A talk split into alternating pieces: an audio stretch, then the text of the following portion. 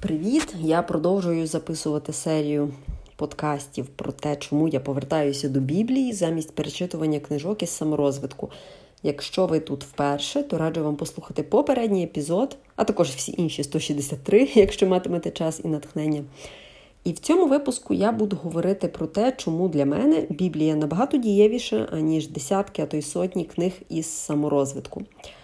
Як я вже згадувала в попередньому випуску, я працювала в книгарні, де мала можливість читати найкращі, як то кажуть, зразки селф-хелп літератури.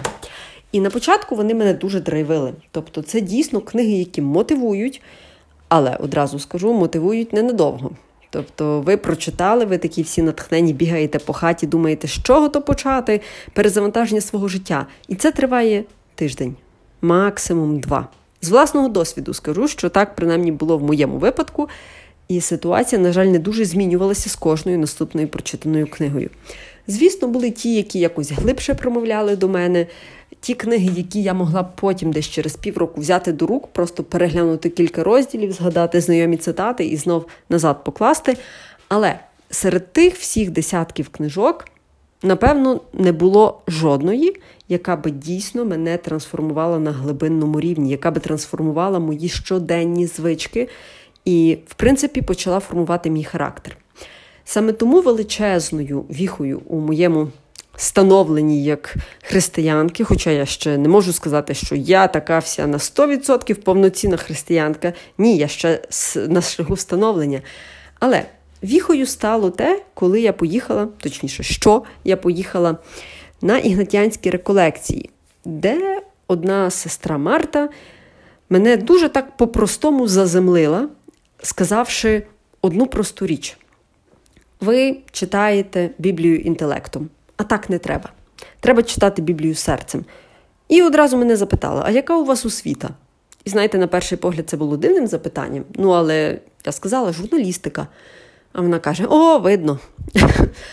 І далі вона сказала, що це мені буде заважати читати Біблію, тому що я була надто-надто допитлива. Мені хотілося розуміти, чому про ось цього царя, наприклад, я нічого не знаю. А можливо, якби я про нього знала більше, я би розуміла мотиви його вчинків. А я ж не мала на той час доступу до якихось зовнішніх джерел, тому що там в монастирі заборонено використання будь-якого іншого підручного засобу, гаджету, окрім Біблії. Тобто ми цілими днями сиділи, молилися, читали Біблію і перебували в мовчанці.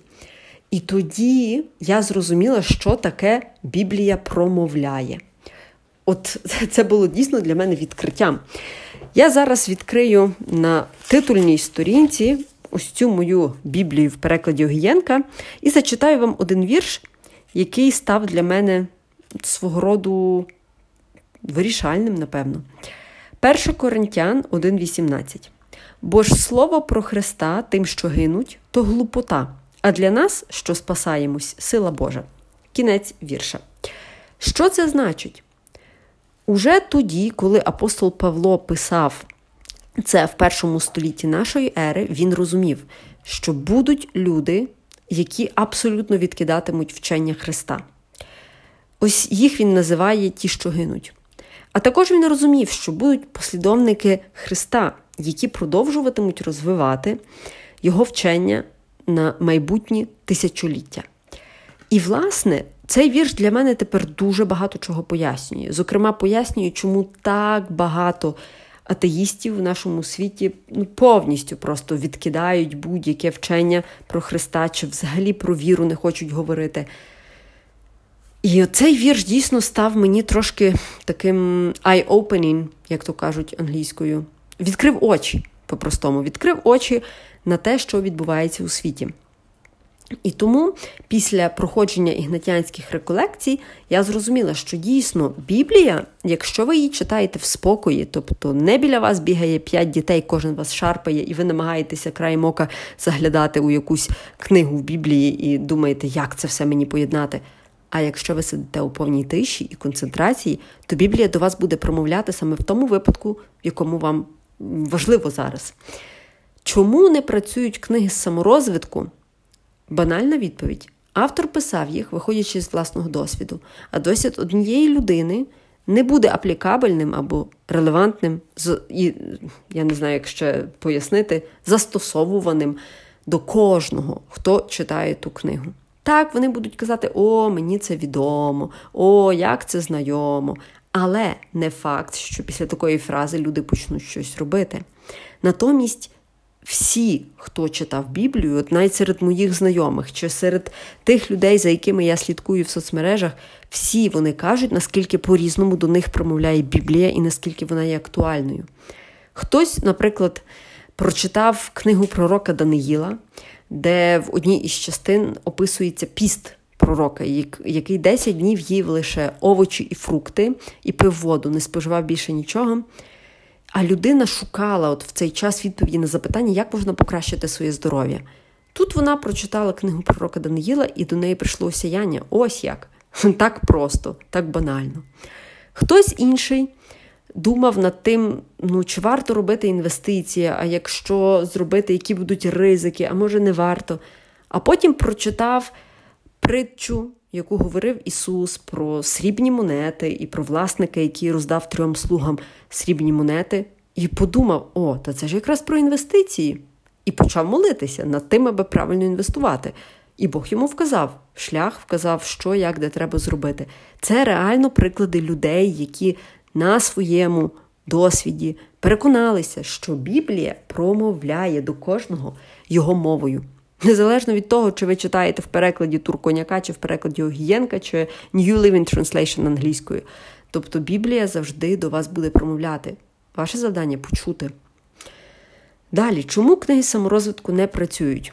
Причина номер 129, не знаю, там хочете, придумайте інше число. Але чому не працюють? У них зазвичай немає твердої основи. Вони дуже часто спираються на наукові дослідження, але наукові дослідження це річ, яка змінюється та кожні 5-10 років. І те, що вважали, працює як гарна мотивація 10 років тому, зараз вже взагалі не працює. Абсолютно. Чи ті такі грандіозні супер дослідження, які були у всіх на слуху 5 років тому, зараз вже про них навіть ніхто й не говорить. Тобто усі книги написані простими смертними людьми, такими як я, які хочуть вас наштовхнути на цей шлях саморозвитку, уже приречені на тлінність і забуття в історії. Якщо зараз подивитися, знайти десь в архівах книги, які були популярні в 1923 році, тобто 100 років тому, то там, певно, автори теж писали собі оди, що ви будете користуватися цією книгою ще роки, роки і століття, але потім про них забували, про цих авторів. Знаєте, зараз пригадую собі історію про Джона Леннона, який колись казав, до того, як його застрелив Марк Чепмен, що Ісус дуже скоро стане непопулярним, чи християнство взагалі зникне, а Бітлз буде жити вічно. Його застрелили. Я тут зараз ні на що не натякаю і прошу не шукати зв'язку між християнством і вбивством Джона Леннона. Але наскільки хибними є переконання людини, яка вважає, що підкорила весь світ, як Джон Леннон? Чи подивіться, до прикладу, на будь-кого іншого, чиє ім'я у всіх на устах. Та я даю вам 99% гарантії, що ця людина е, найменше, напевно, часу приділяла саме своєму духовному розвитку, тому що вона була в погоні за чимось іншим. В Біблії дуже гарно написано: не може людина служити двом богам там, чи двом царям, двом панам. І Богові, і мамоні. Мамона це значення достаток, гроші і так далі, тому що одного зненавидить.